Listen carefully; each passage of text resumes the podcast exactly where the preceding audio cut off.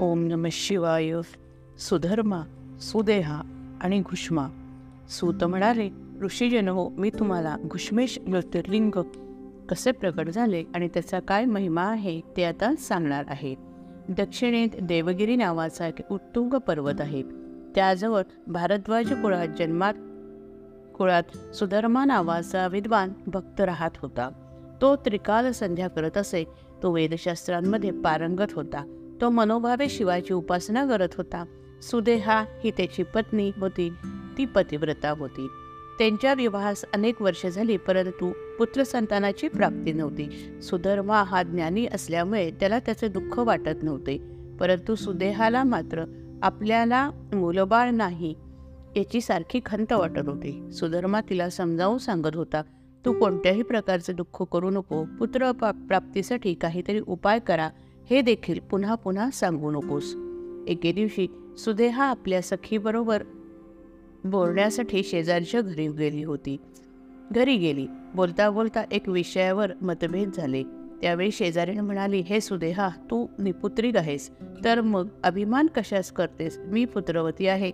माझ्या धनाचा उपयोग पुत्र करेल पण तुझ्या धनाचा उपयोग कोण बरे करेल? तुझे हे धन शेवटी राजाकडे जमा होईल तुझ्या धनाचा आणि मानाचा धिक्कार असो.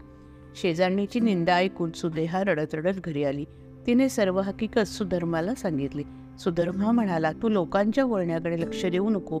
त्यांच्या बोलण्याला आपण थोपवू शकतो काय? सुदेहा म्हणाली मी किती बोल किती बोलणी ऐकावयाची आपल्याला आप आपल्याला आता पुत्र झाला पाहिजे नाही तर मी प्राणत्याग करीन. सुधर्माने आपल्या पत्नीचे दुःख जाणले. आता काय करावे हेच त्याला समजेना. त्याने शिवजींचे स्मरण केले. त्याने पत्नीलाही शिवजींचे स्मरण करण्यास सांगितले.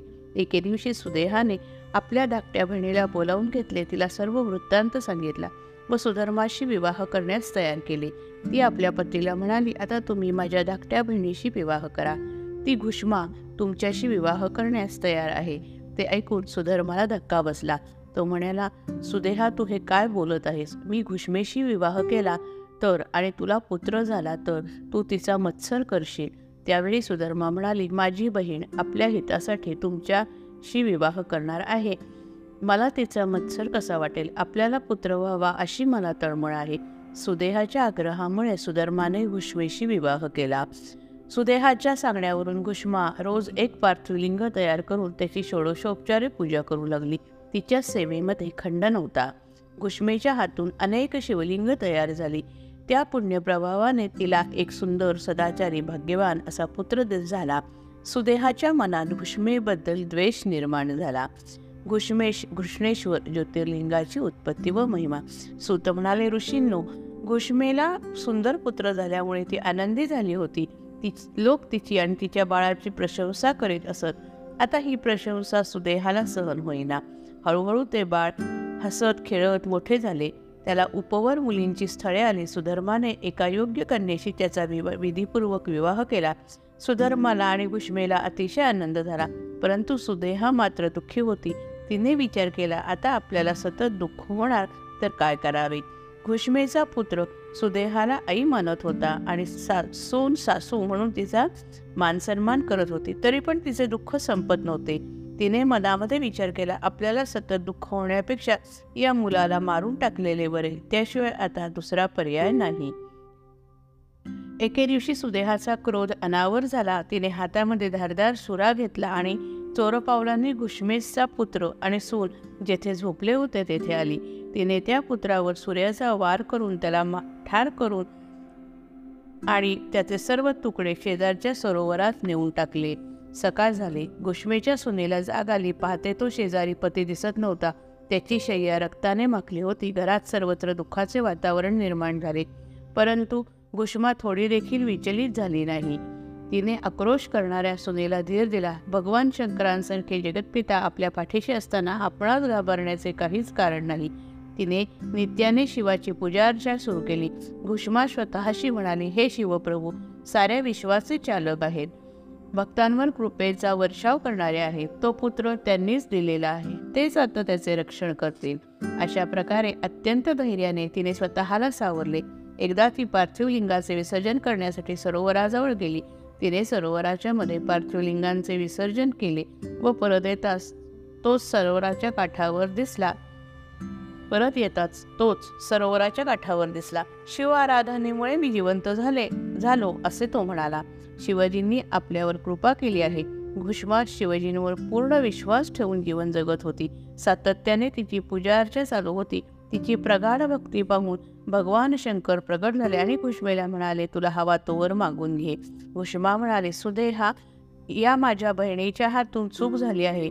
तरी तिला क्षमा करा आणि सर्वांच्या कल्याणासाठी तुझे वास्तव्य येथेच असावे ही नम्र प्रार्थना. येथील सरोवर शिवलिंगाचे स्थान झाले म्हणून त्याला शिवालय म्हणतात. शिवजी तेथेच वास्तव्य करून राहिले. हे लिंग घुर घुष्मेश घृणेश्वर नावाने प्रसिद्ध झाले. ही कथा जो परमश्रद्धेने श्रवण करतो त्याचे जीवन आनंदी होते. शिवजींचे श्रीहरींना सुदर्शन चक्र अर्पण. ऋषी म्हणाले सुतजी आपण महान ज्ञानी आहात. आता तुम्ही आम्हाला हरीश्वर ज्योतिर्लिंगाचा महिमा सांगा. तसेच विष्णूंनी शिवांची आराधना करून सुदर्शन चक्र कसे प्राप्त केले ती कथा सांगा. सूत म्हणाले ऋषींनो पुरातन काळी दैत्यांचे प्राबल्य वाढले होते. ते सज्जनांना त्रास देऊ लागले. त्यामुळे धर्माचा लोप होऊ लागला. त्यामुळे देवांची श्री विष्णूंशी भेट झाली. त्यांना मनोभावे नमस्कार करून म्हणाले श्रीहरी दैत्य पराक्रमाने उन्मत्त झाले आहेत. आम्हाला सर्व प्राणीमात्रांना त्रास देत आहेत. आता आम्ही काय करावे? दैत्यांच्या त्रासापासून कशी सुटका करून घ्यावी याचे मार्गदर्शन करा. श्रीहरींनी त्यांना धीर दिला आणि ते म्हणाले देवांनो आपण कोणत्याही प्रकारची चिंता करू नका. मी शिवजींची आराधना करून तुमचे कार्य करतो. हे आश्वासन ऐकून देव आपल्या स्वस्थानी केले. त्यानंतर श्रीहरी कैलास पर्वतावर आले. तेथे एक कुंड सोडले. त्यामध्ये अग्निस्थापन केला. शिवजींच्या पार्थिव लिंगाची स्थापना केली. शिवजींच्या अनुष्ठानाला प्रारंभ झाला.